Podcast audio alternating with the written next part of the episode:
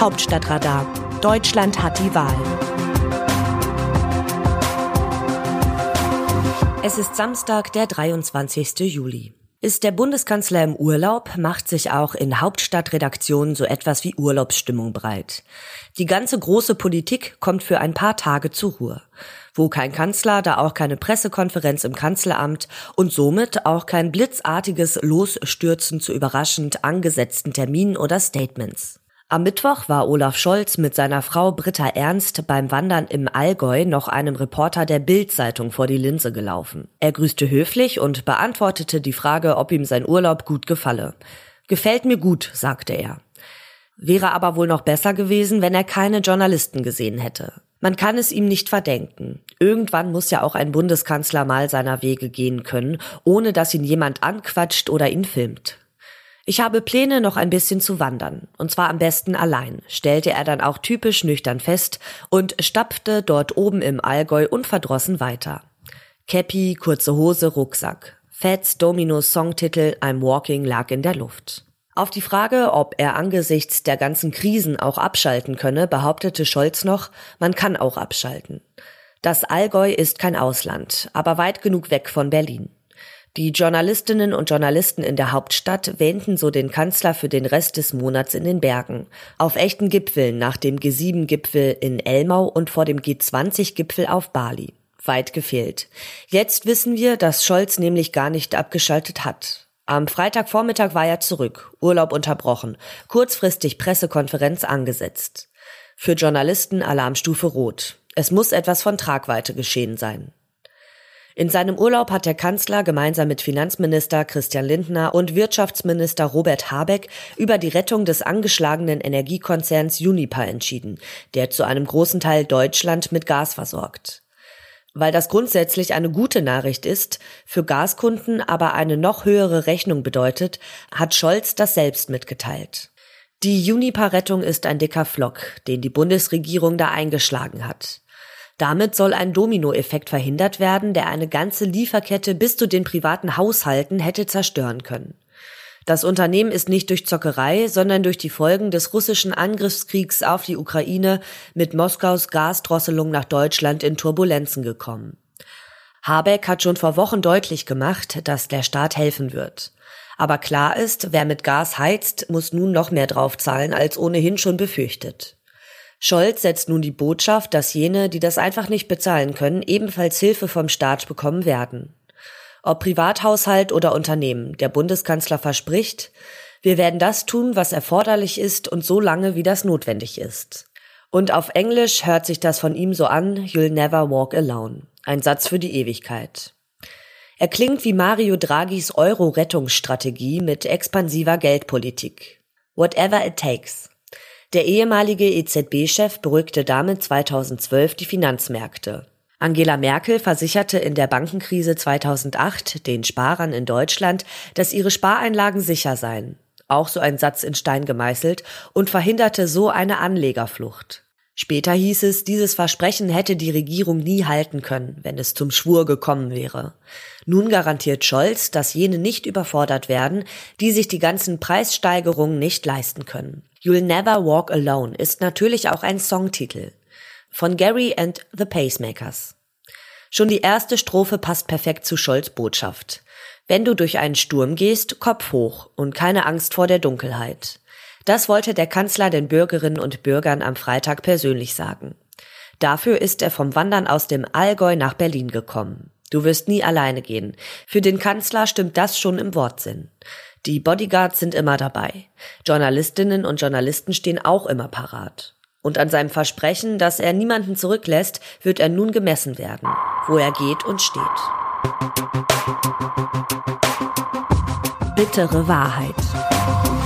Die internationale Gemeinschaft hat beim Schutz der Menschen von Srebrenica versagt.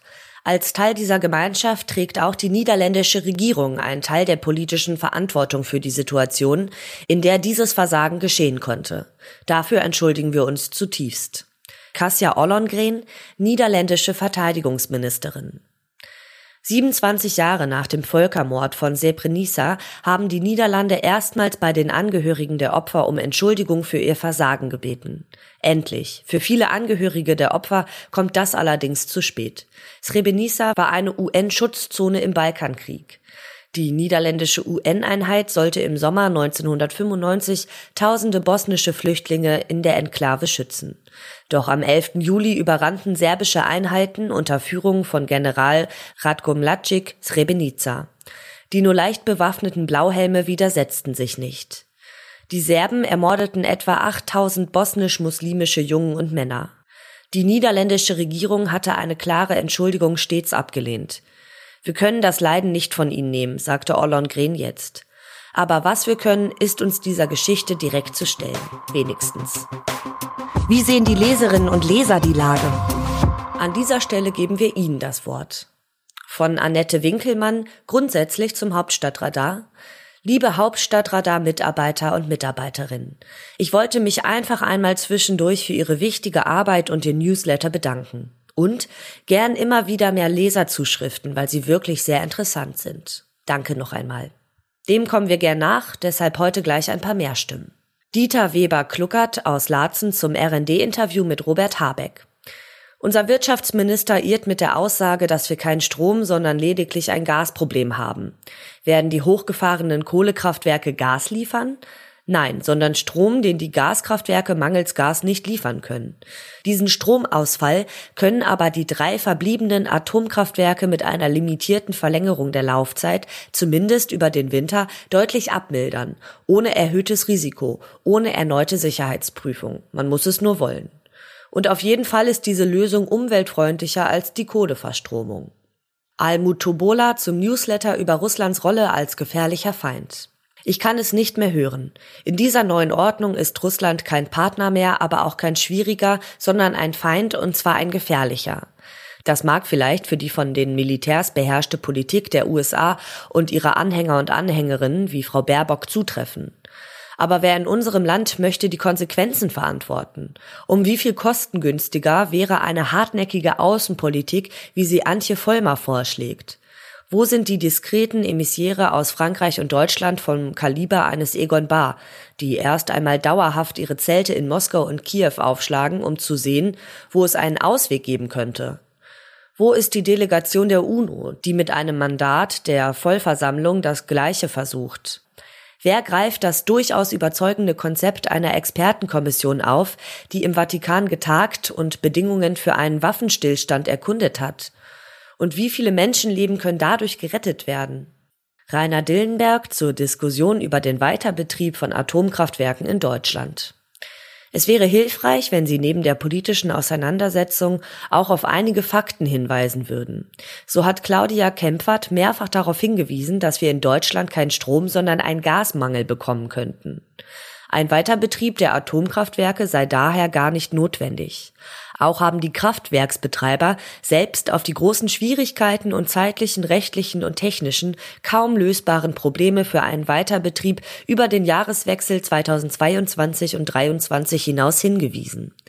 Insofern führt die ganze Debatte in die Irre und verfolgt eher das Ziel, den politischen Gegner unter Druck zu setzen. Alois Schwind aus Wachtberg bei Bonn zur Hochzeit von Finanzminister Christian Lindner. Ein Minister hat in einer Sitzungswoche Präsenzpflicht.